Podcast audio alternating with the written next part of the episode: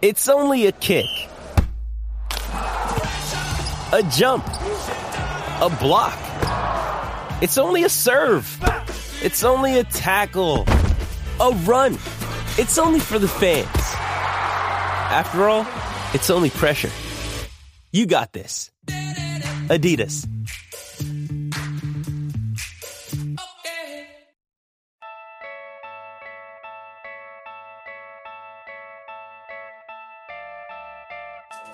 Do the Heat stand a chance? What are the Lakers doing so effectively? Can a banged up Bam make a difference? The only question left is say it with me. You win. Hey, sports fans! Coach Nick here, and welcome to the B Ball Breakdown Podcast. I am joined today by Jared Weiss of The Athletic. Jared, um, there's a lot of things going on, Yeah. and we need to pick one to talk about, at least to start. So I suppose game two from last night would be a good place. What do you say? If we if we have to. If that's if that's the NBA game you want to pick out of the bunch, then I guess we can go with it. All right, let's do it. Let's do it. So I had a live show last night where I actually brought in some angry Laker fans to discuss why they were so angry. It turns out, though, Why would you do that? well, you know what? I I got to give the people what they want, and I got to make sure that they're happy to some degree with what I'm doing. And so, uh, but it turns out I'm not the only one. I guess the Ringer was uh, getting all sorts of uh, grief from um, from Lakers fans as well. It, sounded like you know the big thrust of the issue was that like LeBron and AD maybe are not quite getting enough credit.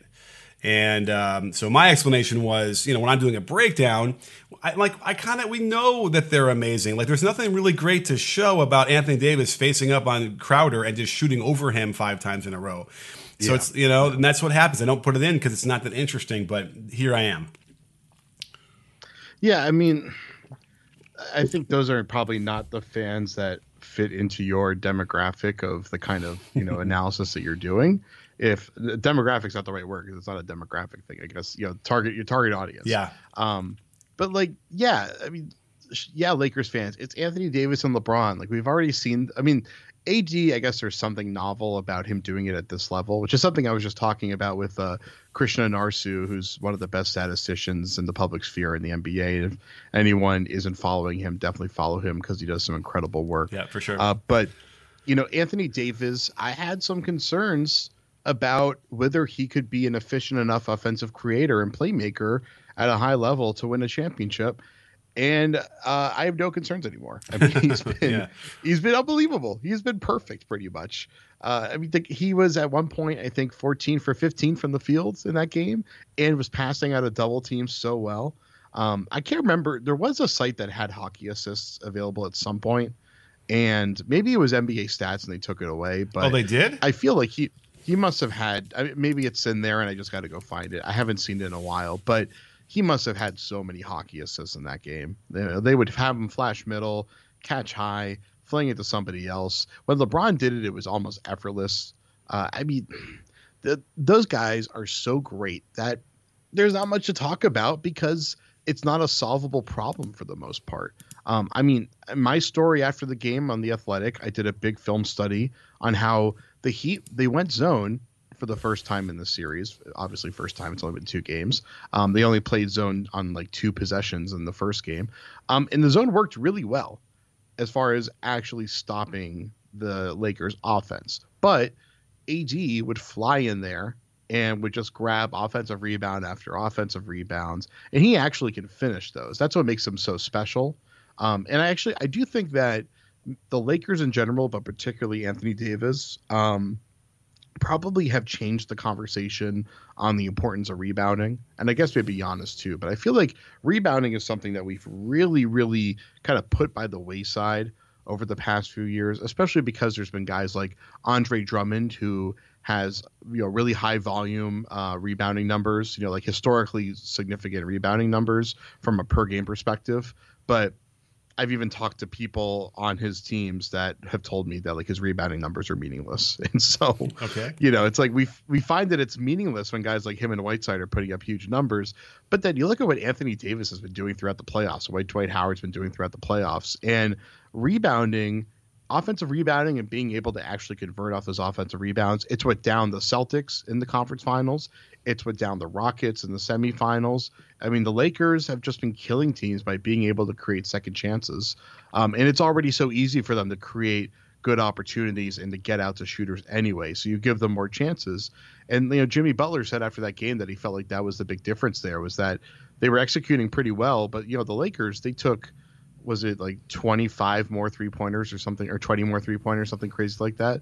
So yeah so i mean it kind of evened out in the fact that miami drew so many fouls that the free throw advantage was like plus 20 for them as well. So there's a bit of evening out there but it just goes it just went to show that the basic analytics era philosophy of take as many three pointers as you can because the math will work in your favor, even if you shoot poorly. Uh, that really presents to be true when the Lakers are doing it just because of the amount of offensive rebounding and second chances that AD creates. Yeah. I mean, there was so much in there. I'm not sure what I'm going to pick out first to discuss, but um, let's talk about. Uh, so they played like over 70 possessions of zone on, off of synergy. Now, the problem is, is they'll call it another possession if they get the offensive rebound and put it right back up. I wouldn't call yeah, that. so that possession. was like twelve of those, probably. Yeah, they had sixteen overall. Like twelve of them. Yeah, and they yeah. had uh, they had probably I think 21 second chance points on sixteen uh, rebounds, something like that. Uh, but it was it was over 1.0 points per possession, regardless. Like it's we just know from the eye test. I added it up without doing the free throws, and I, I didn't want to feel like going through the play by play and adding up free throws. So it was at least 1.0. But like you're talking about, it was so many possessions to count through.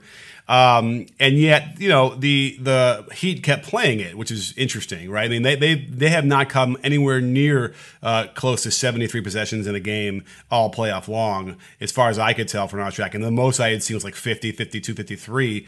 So, uh, but again, when you're so shorthanded and you don't have like a Bam Adebayo to play an Anthony Davis, then it's like, what are you supposed to do? You can't really let Olynyk try and guard him. You know, we saw Crowder try it and he just shot right over him. But um, so that's the only the only thing about Anthony Davis is it's like he's playing against college players right now. He's six inches taller than the guy guarding him, and he can just face up and just wait as much as he likes and then shoot it. Um, and then on the rebounds too, it's really kind of uh, stark how uh, he can. You know, there's just no nobody who is anywhere near his size, and so I hope he would be doing some sort of damage about that. Now, the thing about shooting the threes, it also combines with um, a low uh, free throw account. And I know that there were people complaining about how, oh, look how many, you know, how few free throws the Lakers got. But it was like they're just jacking up a lot of threes, and the Heat are playing zone. So they're not going yeah. to foul as much, and you know there's not going to be attack. And then on the other side, the Heat were really attacking strong to the basket a lot and getting a lot of free throws. So that was a weird flip of the uh, of the script because listen, the only way the Heat have a chance to win is if they make more threes than the Lakers. They have to make four, five, six more threes than the Lakers. They just have to, and it, that was the other way last night. Trying to listen and learn on a screen can be a challenge, but not when you're using Masterclass. You can learn an incredible amount with the highest production value by heading over to masterclass.com and choosing online instruction from over 75 experts in their fields. Even their YouTube ads are mesmerizing. I never skip them and can't wait to dive into Ron Howard's film directing class and Neil deGrasse Tyson's scientific thinking course. I'm going through Steph Curry's masterclass on shooting, and it's been eye opening to say the least and no one has studied his shooting mechanics more closely than I have, and yet I'm still learning things straight from the source.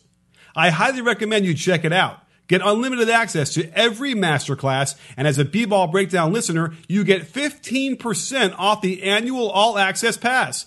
Go to masterclass.com slash B-Ball. That's masterclass.com slash B-Ball for 15% off masterclass even though Lakers shot poorly, like you had said, as far as the the volume of threes go and the, the value of that versus rebounds, um, you know the when you get when you get 15 more points from behind the line, then it you and and you're out rebounding them on their offensive boards. Like it's a guarantee. The only interesting thing though was that they couldn't pull away. It, it should have been a guaranteed blowout. It should have been 18, 19, 20 point. They could not get more than 10 points away from this team. And it's fascinating to me why. And do you have a feeling about that and what the return of Bam Adebayo could possibly mean because of that? Thank you for uh, helping me plug my piece again. So, uh, the reason why was that I thought the Heat zone was very good, and we can get into some of the adjustments that they made. Um, and then Miami was just hyper aggressive on offense Herro is aggressive again. Kendrick Nunn playing Kendrick Nunn has worked really well. He's he's like the there was a play where he attacked the pick and roll on LeBron and got by LeBron and somehow tucked in a reverse just before LeBron got it in there. I think Herro might have had a fast break where he put he put it right off of the glass out of his hand just to make sure LeBron couldn't touch it. I mean, this was the Heat feeling the desperation and showing that they could step up in that moment. And I, I just I really do still believe that the Heat have the you know all the Heat culture stuff that can actually give them a chance in the series with Bam coming back because when you watch the zone that they were in with Olynyk most of the time, when Leonard was out there, they played a couple alternating possessions of zone, but not very much of it. And um, oh, by the way, Shams literally just tweeted that Adebayo and Dragic are listed as doubtful for Game Three, but Adebayo did tell Chris Haynes after the game that he plans to play in Game Three. But Spoelstra also said before game two that he's had to be a parent as much of a coach and try to tell his guys, I know you guys are begging to play, but unfortunately we can't play you because, you know, you have a career ahead of you. We don't want you to completely tear your shoulder and ruin your career, you know. So it's you know, it's the right move. Um, and I'm I'm pretty confident that Miami has a chance to get back there, considering Bam is just scratching the surface on his potential. But so the point is is that there were so many plays at the rim where Olynyk was just he was just stuck on the ground and couldn't make the play. While I mean, I know Bam's shoulder is hurt, but his feet aren't, and his footwork's amazing, and his bounce is amazing. His reaction speed is great. There were a lot of plays where he could have affected them. You know, one of them was there was a play where they were, I think, down ten in the middle of the fourth quarter, and Danny Green drove baseline against the zone that did a good job of forcing it to him. I'm pretty sure it was him in the corner, and he drives baseline and throws a perfect little bounce pass along the baseline to LeBron, who I think had like Kendrick Nunn sealed underneath the rim. And LeBron did that classic thing where he's like behind the backboard, then he just takes like one step back, throws the guy out of the way, and puts up the layup. And Olynyk just kind of stared at the play, and you know Adebayo would have gone up there, he would have contested, he would have, you know, there's a chance he would have been able to get the stop on that play and there was like probably six or seven examples of that where Olynyk was just not able to get off the ground and, and, challenge for as good of a defensive performance as he had overall, considering how long he played. But so I do think if if Bam is able to play in Game Three, then they do have a chance to actually get those stops that LeBron and AD just killed them with. To get those offensive rebounds that were killing them, and they were close enough that they you know if they're making the if they're not giving those second chance opportunities or those easy layup opportunities they, they could close that gap for sure. Yeah, I mean there were enough Olynyk uh, terrible defensive possessions out of that zone that just made me feel like anybody would have been better. They had uh, they put Rondo in the middle, uh, which I really like that idea of flashing him to the middle of the two three zone. And you know, Rondo turns the faces of the basket and shoots a floater. And again, Olynyk didn't even take a step toward him, didn't put a hand yep. up, didn't even really feel like, oh, I had a bit, I got to make sure I stay close to AD because he didn't even do that either. If that could have been the reason, and um, so he was just no presence at all. There's another drive that LeBron had. So remember, with this zone, there's some fatal flaws in the zone, which is why I just can't believe you're going to even try to play more than like the 50 possessions that they do normally do. Uh, and one of them is the gap between the guard and the forward. Oftentimes, when, and then and they're doing a good job. The Lakers are of filling the the corners. When you fill the corners, it puts the forward at a really difficult situation every single time. So LeBron drives the gap on the from the wing, and so obviously the forward's going to kind of stunt and get back because he doesn't want to give up the shot to the corner. And so that's and then Olynyk would be there, and then you know Morris literally just pushes him out of the way so he can do out he actually did a very nice inside hand lefty layup off of that shot, which is not easy. But um, you know, and the refs probably could have should have called that, but it was like Kelly needs to be so much better than what what they were. You know, know that he was. Yeah. Um, the other problem I have is that when they swing the ball from one side to the other, and they have that strong side or that corner filled in the wing in the wing field, the guard on top cannot get back to that wing as it's swinging to him quickly enough, which forces the forward to step up and mark the wing for a second. And then as the guard comes, he can bump down and then now he can get the corner. Well, they can't cover that fast enough. And the Lakers continually get two on ones between the wing and the corner and that forward.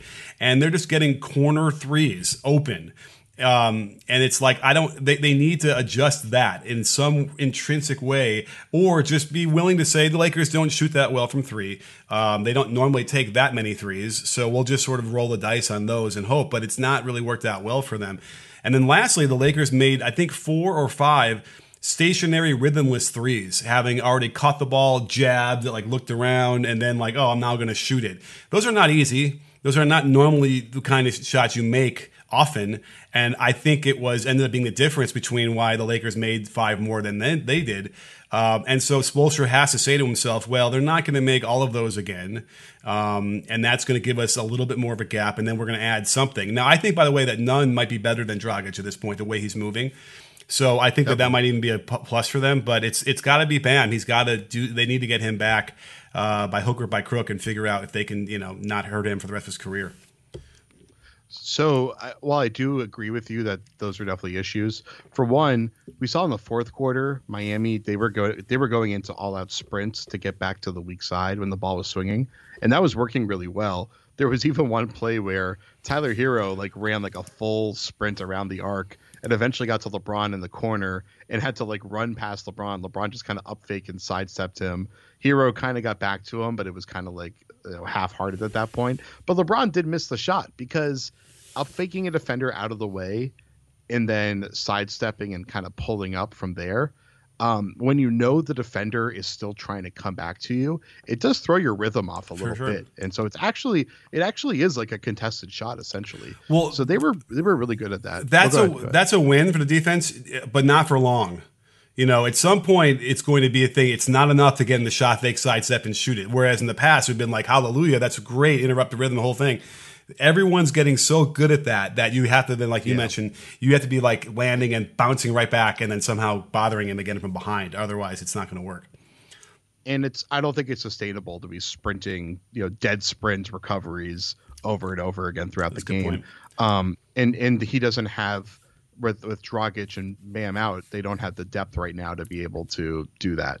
Um, although I think we're going to see a lot more Derrick Jones for Andre Iguodala because Iguodala for all the good stuff he did, he I picked out a few plays where he just kind of half-hearted contested on shots that were like right in front of him that weren't even hard contests, and those were the plays that were really hurting them.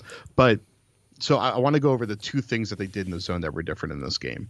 So Miami's generally been in, a, in kind of an inverted two-three where they have their forwards up top and their guards on the back line on the two corners. So it's usually Crowder and Butler point of attack up top, and then Duncan Robinson and Tyler Herro in the corners, or you know whatever other guard. So that's that's a unique wrinkle that they have. Um, the first thing that they did to change it was that generally, at least in the Boston series and how the zone usually works for them, when they um, when the ball is on an elbow, because the whole point of the zone is you want to, if you're doing prevent offense, is you want to keep swinging it between the elbows to eventually catch them out of position.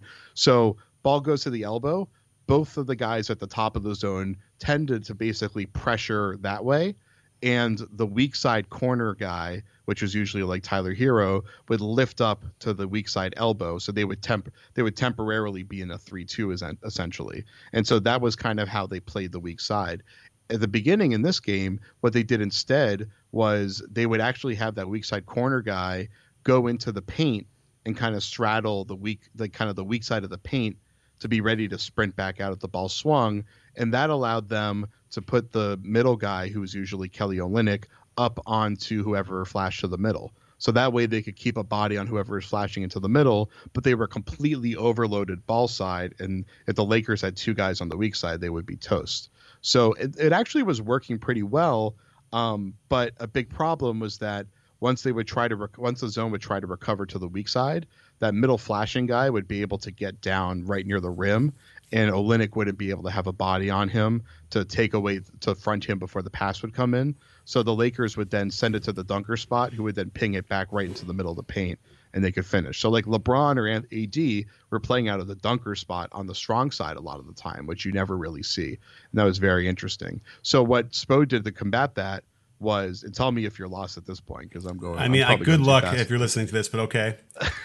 okay. So basically, same zone, but even overloading more towards the strong side. So getting super aggressive as possible was what the Heat were doing. So once they were getting taken advantage of, they needed to find a way to get a body behind and in front whoever was in the middle of the zone for the Lakers because they wanted to both prevent LeBron or AD from catching the ball and prevent him from being able to just turn around and put in a shot. So what they started doing was what I I was calling it a one-one-three zone, which would be Jimmy Butler up top and then either Jae Crowder or, or uh, Iguodala basically playing at the nail, playing at the free throw line. So you have like one guy at the at the perimeter, one guy in the mid range, and then three guys on the baseline.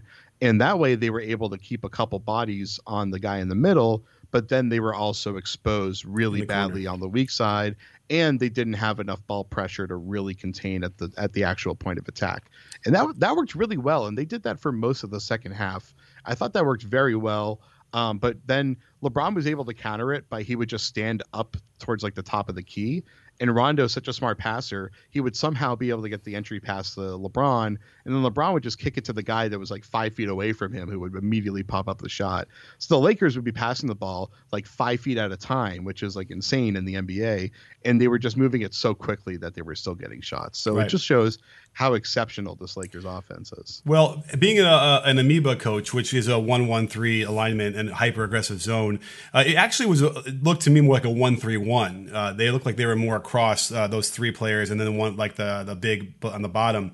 And I, what I remember from seeing that, it wasn't it wasn't that many times, but I do remember they had Crowder up high or then Butler up high as a single, uh, and it was a weird alignment. It was hard to sort of recognize completely clearly if it was like one three one or one one three or however you want to do it, but. Um, it you know they got burned badly on just a quick uh, wing to corner and there's nobody there to get to the corner because again that wing player has to guard both the wing and the corner the way this is set up. Now it, when i coached the, the amoeba that corner uh, shooter would be covered by the center would be the guy in the middle has to close out there but they obviously don't want to do that because it would be Olynyk or whoever else that need to rebound so that's a problem, but it would be an easy fix to at least stop the th- the three but um, but then again, now you're really getting pulled out of position. But they're so small as it is, they might have to consider trying that. And actually, because I know Meyers Leonard gave up a three to AD. I think it was in the first half where he just stayed on the block. And it actually looked like a one-two-two at that point. They they did flip it up a little bit,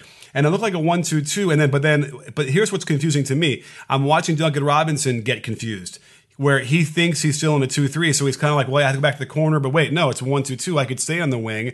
And then he's, he, he kind of starts to go to the corner, then stays on the wing.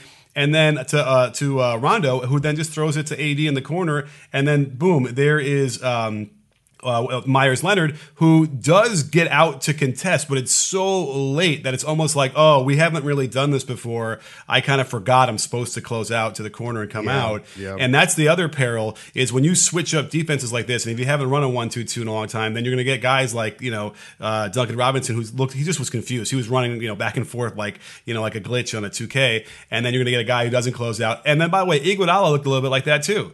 There were moments where it looked yep. like he might have been confused. I'm not so sure between man and zone because that's another big issue that you can run into where one guy's playing man and the other guys are playing zone. Then it's a it could be a catastrophe. And that happened in game one a lot. That yeah, was, that, that was a big thing I wrote about after game one. There was a lot of plays where they were in man coverage, but some of the guys were treating their closeout responsibilities like they were still in zone, and it would lead to two guys just staring at the shot. And that did happen like probably three or four times in game two. But well, also the Lakers just like forgot to rotate on like three different plays and gave up completely untouched drives, so that kind of like made up for it. I think it was really more than three. I feel like I feel like he got to the hoop a lot, uh, you know. And then what you're describing for the Heat side, uh, a couple times even in transition, LeBron comes down early and nobody picked him up. It was a zone, I think, and they forgot to get into the zone. And so Tyler Herro, who, by the way, is the most undisciplined defensive player I've seen of all time. And you know what? It kind of works sometimes, but a lot of times it doesn't. He's just so out of position all over the place. And it might be the kind of thing where like, hey, you're, you're talented. We love you. You know, let your instincts go. But man, he's got to figure out better how to do that because he's out of position I mean, so often. It's crazy. He's he's 20 years old, and he's to his credit, he's working his ass off. Yeah, and we saw that in game two after a pretty mediocre effort. Same thing with Robinson. I mean, they, they're not they don't know how to defend in the NBA yet, but they at least are working, and that's that's as much as you could really hope for, and that's why they're in zone. Well, yeah, but he- he they're can in zone save energy. They can't handle switching in man. Herro would save energy and be better on the offensive end because he's just, he runs around like too much on, on and gets out of position on defense. But uh, and that was one of them. Yeah, LeBron, I think Morris was another one. Literally just could line up, lick his finger, and check the wind, and then shoot it. You cannot have that in the NBA in the, in the NBA Finals. It just simply cannot happen, and it did. And you're talking about a ten point game that was like a like wouldn't budge. Uh, and I was actually surprised. I just look at the uh, at the box score breakout it didn't seem like they, each team only scored 21 points in that fourth quarter. It, it felt like it felt like you know more. 21 points is pretty low these days for a quarter, and uh, There's so many misses. yeah, that's fascinating to me. I, I guess it didn't feel that way watching it. So, um, and even doing the, the breakdown, I didn't even look at those numbers. So, um, it's interesting to see how it got bogged down because obviously the huge third quarter was kind of back and forth. Um, and at the very least, we got a really exciting game, which is what I was hoping for. And it's one of the other root issues with the NBA, the, the Laker fans who were coming at me was that I think in the live show after game one, you know, I was lamenting like the injuries had just happened. They clearly the game was over. I know they cut it to like 13 with like three minutes to go, whatever. But it was over. They took out their players by then, and, except LeBron was still in, um, and AD, and you could fill in whatever reason you might want for that. But um, I just wanted it's good the ba- finals. Uh, yeah. I mean, listen, I'm You not got- you saying gotta, this. You got to play to the end. It's the finals. Well, I'm not saying this, but you know, LeBron had nine assists. Oh, and, sure, sure. I and mean, he yeah, probably wanted the triple double in the finals. So whatever. But um, the point being that it's like it's to me, it's not good basketball when it's like a blowout and you know it, the game was decided by the end of the third quarter. Well, that doesn't make Laker fans feel very good because obviously they feel like there's good basketball because they're winning and doing all this stuff. And so it was a hard sell to try and convince those people that um, you know a good game is what most people want. and at least we got that in game two. So I, I was pleased to be able to see that and just kind of live in a where I don't have to turn the game off early. That was really nice.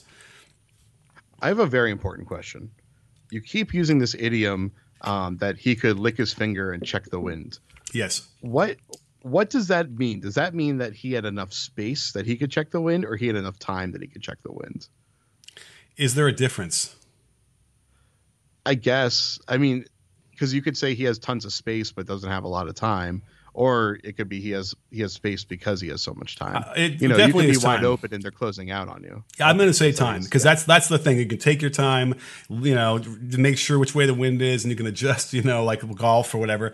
Uh, I think it's time, but I because I hear you. By the way, that's another thing that's been hard for people to understand is that um, you know if you catch the ball and you begin your arm swing up. I don't know if we talk about this because I talk about it so much now. I don't know who I'm talking about it with, but once once you begin the arm swing up and you have like a five foot radius around you, that's a wide open shot, right? Did we talk about this? No. No, but I, I was about to ask you what you think defines an open shot these days. Because what you end up seeing is the guy challenges in the air, and then at, right on the, after the release, boom, his hand's right there. Oh, look at that! He really challenged a shot. Uh-uh. If you have a pro shooter that's that's good, and he has a clear look at the rim as his arms are beginning to swing up, and you know he's got five, six feet around him, I don't think it matters anymore. And in fact, I've talked to enough shooters in the NBA who who tell me that that doesn't really bother them, even though um, the, the statistics apparently had shown that the contesting in the air is what lowers percentage the most. Um, certainly, the shooters aren't talking about that as what really bothers them. What bothers them is the fear of somebody sliding underneath their feet, and they got to be more aware of that when they're landing, that, that kind of thing. Um, they're not worried about getting their shot blocked because simply it doesn't really ever happen uh, from the three point uh, line. So uh, it's a really interesting thing that we're going to have to continue to study to figure out how best to defend these shots because the key to me would be what bothers you the most and if it has if it's a matter of like faking getting underneath a shooter so that they think that you're gonna they're gonna sprain their ankle if they land on them and then you get out of the way uh, and i don't know if that's if that's even like can you get a technical foul for doing that? I don't think so, but uh, you know that's an interesting thing because we got to figure that out uh, from a defensive standpoint sooner than later. Well, you're not a good shooter in this league if you're landing on your feet. Only a, good- a good shooter lands on their ass every single time, as Duncan Robinson has shown. You have to dive every single time you get contested. And that I forget who got called for the uh, landing space foul on him. I think it was Rondo Yeah. at the top of the arc, where he turned his butt into Rondo. Rondo had completely sidestepped his landing area, and then Robinson turns his butt. His feet hit the ground. He could have stayed up if he wanted to, but he decided to dive. And I was, I think I tweeted like cracks my knuckle, cracking my knuckles for a tirade on landing space fouls. Oh. I think the the, the foul, the, that new rule is being abused so badly, and it's being called so poorly. It's absolutely terrible. I hate it. I generally am a huge fan of of new rule changes. This one has been a complete nightmare, and they gotta they gotta overhaul it. Well, Kuzma got one too, and he jumped into the guy, and it was not even like Yeah. enough contact anyway. Let me just look at it because I have it right here. Um, Oh, first of all, it was like he had landed already. Uh, Jae Crowder had pivoted around as he's flying by, and he, then he leans into him, like almost after he landed, and they gave it to him. Uh, they really are struggling with that. You know, the, that's so that's a really common one that we keep seeing that the refs are really having trouble with. The, the less common one, by the way, just to throw it out there, that they that NBA refs who are really really good and generally get a lot of these things almost perfectly done. They can't figure out what a kicked ball is, and it's driving me insane. I, I've seen probably half a dozen in the playoffs alone where it has to be an intentional kick. You can't just dribble off a guy's foot and blow the whistle. If that was the case, if I was getting double teamed, I would just dribble the ball off the guy's foot. They would say, "Up, yeah, here's your ball back out of bounds." Can't do that. Uh, but uh, yeah, they, they they need to overhaul or figure out or re, maybe just retrain because I certainly think that the rule is important and we can't you know they have to let, the guy land, but they that they are not doing it right. They're not seeing it right. Uh, they're not in the best position a lot of the time either. So, but yeah, that Duncan Robinson one was ridiculous. So was the Kuzma one, and it's just making it you know making it frustrating. I think on everybody. Yeah. Well, the big thing is we're seeing that uh, contesting three point shots, I feel like has changed significantly in the last like three years because of the way defenses are set up.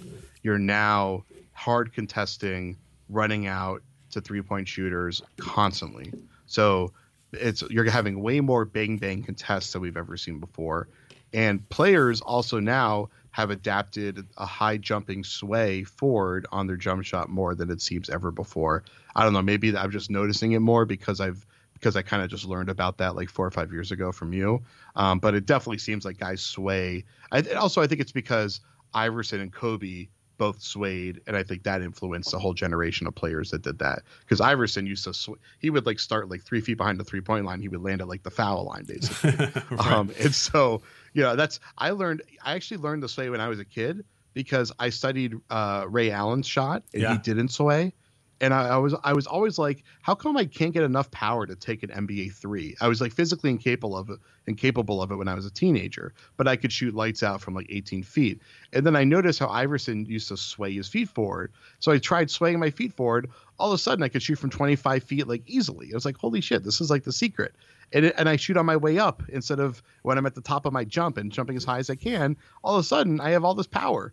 And Yeah. it's I, I wish that more I, I don't know why I was able to figure that out on my own. And there's all these NBA players. I can't figure it out even though they have all these coaches training them their whole, their Yeah. whole lives. But I, I think it's a power calibration thing where, uh, you know, especially at, the, at the sizes they are in strength, they probably are so worried about just throwing it over the rim that they it's really hard for them to get a handle on it. Well, I- you know, if I really just extend my arm all the way. So in my mind, the sway almost works the other way. It allows you to just really release with a clean, straight arm, straight uh, elbow, fl- flick that wrist nice and strong, and then the legs can then allow you to to, to navigate the power, uh, like lessen the power. Because I guarantee you, maybe if you're younger, differently, but if anybody were to, to you know put the ball up and just flick it as hard as they can with their elbow and the snap, you're going to be long a lot of the time, right? So now you need to add more arc, and then that's the, that's where the sway comes in. So um, it's a fascinating thing. And, and by the way, because we we finally were able to um, uh, uh, sort of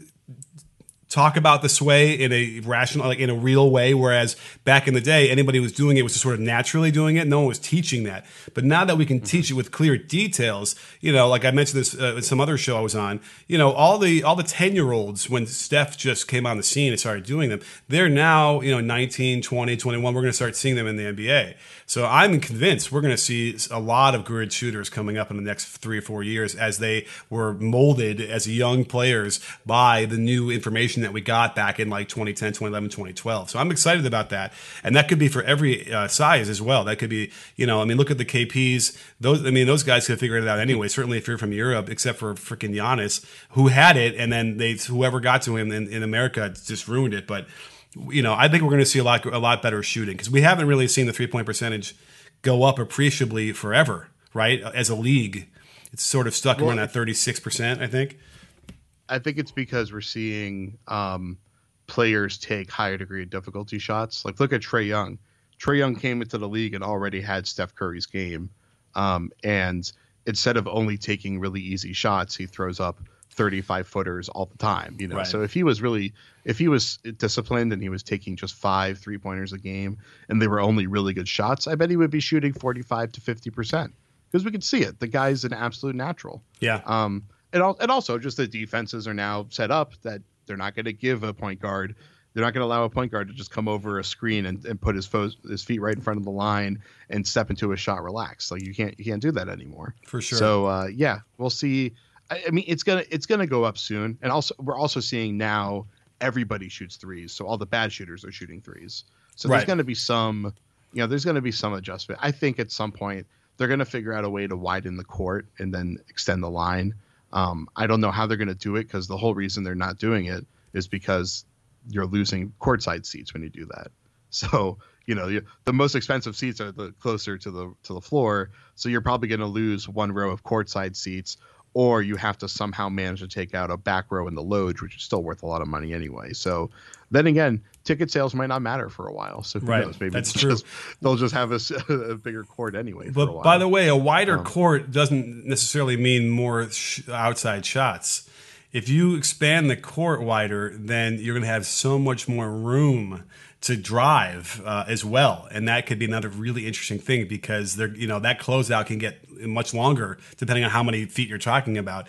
And I think that would actually you know almost open it up for the opposite way too, where all of a sudden guys are going to get into the lane more as well, which is probably what they want, right? I mean, everybody wants more scoring as it is, I suppose, even though it's a lot of scoring as it is right now. I don't know if we need to make it better on that end. So my my point is that if you if you make the the court wider and then you you extend the that's so you can extend the three point line, and then when you do that, teams are no longer going to be putting all their mediocre shooters out there because they're going to shoot all these guys that are shooting 34% from three right now in the corners shooting 22 footers if they have to start shooting 26 footers they're going to be shooting 25% and then it's no longer going to be there's the you know the three point adage is no longer going to make sense Well, so but then don't- you're going to get the mid-range game back Uh, maybe. get, you're going to get more brandon bass types Um, I don't. Okay, that, that's interesting. That would be. We have to see it because I don't know if it creates mid range again. I mean, it might create the 15 footer w- again, which would be nice. But I think, what I'm saying, yeah, yeah. I mean, they're, they're, we're not, going to go back to shooting the 20, 22 footers a lot anymore. That which is now. But uh, but I do feel like you know they'll practice it, and they. I bet you they can get back to you know their 30 some percent from whatever that is. I mean, that's that's the real question. Is yeah, is is you know eventually you know with, with the right practice and the right teaching, most of those guys, especially if they get to the NBA, you know, should be able to adjust to some degree and get somewhere back there. But but by the way, that's the other point is you're right. The three point percentage would certainly go down for a while, and that's not what they want either, right? That's sort of the uh, the opposite effect uh, than what the NBA would want. So I, it's interesting conundrum, but. But uh, anyway, let's. What do you say we just discuss what we think about what's going to happen in Game Three as we move on towards the end of our pod? What do you think? Sure. I like how we were talking about Duncan Robinson and the three point uh, game, and then we got onto a tangent about how we need to change the court and all that crap. So, Yeah. classic uh, Nick and Jared pod. It's a Saturday afternoon, man, with no with no game tonight. So, uh, all right. So I And think if you're that still listening at this point, you're enjoying it. yeah, right. If Bam if Bam comes back uh, at anywhere near 80, 85, 90 percent, then I think they're going to win a game. They're going to get at least a game out of this series. I, I wouldn't even put that on the table. I mean, he's if he's coming back, he's at like sixty to seventy percent. You know, Okay. what's good is it's an upper body injury. It's not a lower body injury, which I think is the most important thing for him because his positioning and his ability to move is his most valuable skill set. And he can play up. He can at least play defensively one handed. They don't really need him on offense that much. They really need him on defense and on the boards. I, don't- know, but his problem is- passing. Oh, sure, but he can pass with one hand, whatever. Um, you know, the, right, the, sure. the thing is, he never he refuses to use his left hand to defend most of the time. Um, he like he hates using his left hand anyway. So I feel like losing. I don't know. I don't know if that's right. I, deal. I think I pointed out some really great plays in the, against the Celtics where he used his left-handed contest. It was like, whoa, uh, unless it wasn't Bam, maybe I'm looking at somebody else, but I thought it was Bam. You, you want to say he Um, doesn't use his left hand? The block against Tatum at the end of game one was with his left hand, and I remember everyone being like, "Wow, I can't believe can't believe he actually used his left hand for once." Oh, okay. Maybe I'm mistaking it, but I thought I remember that being a thing in the in the last series. But, well, by the way, people do make a big thing about that, which they shouldn't. When a righty uses his left hand to contest, as if it's like making a left-handed hook from half court or something. No, you should be able to have both of those, but it, it is a, it is a deal like people will make uh, sometimes. I disagree. I di- I agree with them because you're right. It should be easy, but nobody does it. It's so rare. It is so rare for people to contest a shot with their offhand. It's just completely unnatural for them, especially because they tend to jump with one foot off of their left, if you're a righty, off of your left foot. So therefore, you're reaching out with your right hand. So it's really unnatural for someone to use their offhand. Right. When I was, I don't know why I keep bringing myself up because the highest level I played was like my town league when I was a teenager. But I remember that being a huge part of my defensive advantage when I was younger was people would try to go to my offhand, and I always trained myself to know to use my offhand to contest, so nobody could ever score on me because of that. And even in the NBA, you don't see it that often. It's weird, but it it's uh, it's just training. That's all. You know, we, we see a lot of offhand layups now, left foot jump, left foot, left arm raised. So it's the same thing, uh, and people are able to overcome the awkwardness of that. So, uh, you know, there, and there, by the way, there's no question we need to start using more of what we do on offense on defense, uh, footwork wise and movement wise, because uh, it's the de- the offense is just getting too good. The sliding and the other traditional defense isn't is not nearly as effective as it used to be. So. Uh, all right, so you you don't think uh, so? Can a sixty percent uh, effective or whatever uh, level BAM lead to a victory for the Heat in the game three? Yeah, I think they could win it on like the last possession of the game. It'll be. I do think Bam returning, even if he's struggling, is worth ten points. By the way, I think that I think that can close that gap. your your prediction for game one was that you were you any close? Were you close at all when we in our remember that the show we did on locker room? I don't know, but there was no way in hell I picked. No, I remember I picked it to be 107, 102 Lakers, and it was. It was not that. I know. I can remember that. I'm gonna Yeah. pull that up while I'm Right, talking. because well, all, Uh, but I was wrong. Yeah, Yeah. it could have been If that way anybody though. was even close to it was 116 and 98 so if anyone was even close to getting that score good for them But it was on its way to kind of maybe being that way before like some of the fouls and the injuries certainly. But even though the Lakers did get control before the injury stuff, but um, you know the, we can't forget that like the Heat opened up with a 13 point lead and like you know if Bam they took Bam out and again we'll, we'll talk about this later because I know we're getting to the end. But they took Bam out in, in that same way they take LeBron out in the middle of the first quarter. And, um, you know, it could have been a mistake. They could have gotten that lead to 18, 19, and, and that changes the tenor of the, you know, the mental approach to it. And it gives those guys, younger guys, uh, you know, some, some, some confidence. But anyway, all right. So we'll, we'll be back again next week to talk and see how far we, uh, along we are with the next like couple games. So, um, but we'll see. But Jared, thank you for coming back on the show and discussing this. A great conversation as always. That's it we're only doing 45 minutes i feel like we got another hour's worth of crap to talk about I mean, listen, I want to go and get outside and uh, you know enjoy the day before it's too late. Dude, okay my my big question for you is we saw Anthony Davis. I mean, his his game was huge because he had so many contested shots um, that I thought were pretty much as well defended as they could have been. Like that, I think it was the third quarter. He had that baseline floater that he hit over like two guys. That that shot was just insane. Mm-hmm. Do you think that's going to be his sustained level for the rest of the series, Oh. or is Miami going to be able to chip away? I mean, I, I think the only one that could stop that stuff would be Bam. And so if Bam can play and be effective at all on defense, then he can help and do that. I've seen plenty of evidence from the regular season where Bam would guard him one on one and do nicely against him. So, but other than that, no. I mean, if it's Olynyk and if it's Meyers Leonard and it's Crowder, it's like forget about it. It's like playing against college guys. So, um, you know, that that's the thing, and it, it, you know, no asterisks to that. It's just what it is. Uh, we have to decide if there's an asterisk overall for the bubble and for whatever. But uh, the injuries, you got to give that. You know, LeBron's going to so. get it. We're not going to remember. Well, do we all remember the injuries that LeBron had to go through uh, when the Warriors won their first title? Like maybe we still do. I don't know, but um, you know, those go away. it's funny. The only asterisk I think I would put on this is that LeBron's not playing like completely hobbled at this point, which is funny because I feel like I feel like every finals that he's been in, he Yeah. was like grinding his way through it and was covered. He, like they would literally push him around in an ice tub after the games. You know, he was barely his body was barely able to survive it at that point, even though he had kind of like coasted through the season. Oh, I, I, mean, am well, because- of that. Okay. well, I mean, it wasn't like he was injured, but just like he was so beat up because he was playing the highest usage in the history of the game, basically for like three months straight. Um, and so I, it seems like he's not really nearly struggling at that physical level, or just he doesn't have to grind at that level, especially considering now that he's playing with AD, he does have to take on that same kind of physical burden. So it, I'm joking about the asterisk part. It's just like this team is built perfectly Right. for old LeBron. And and all the other guys, all the other Lakers are really physical. They are. Even Caru- is physical, man. He and he play, he Yep. plays defense. Uh, I mean, my favorite moment though was when Olynyk goes to the hole and a nice like hesitation on the one two off both feet to go up and draws an and one against LeBron, and you could just see the indignance, I guess if that's the word, that LeBron's face of like, how dare you do anything like that to me? And then he was like trying to yell at, at you know AD for a bad closeout, which there was, but it was like at some point, hey, you got to like you know protect the rim a little bit.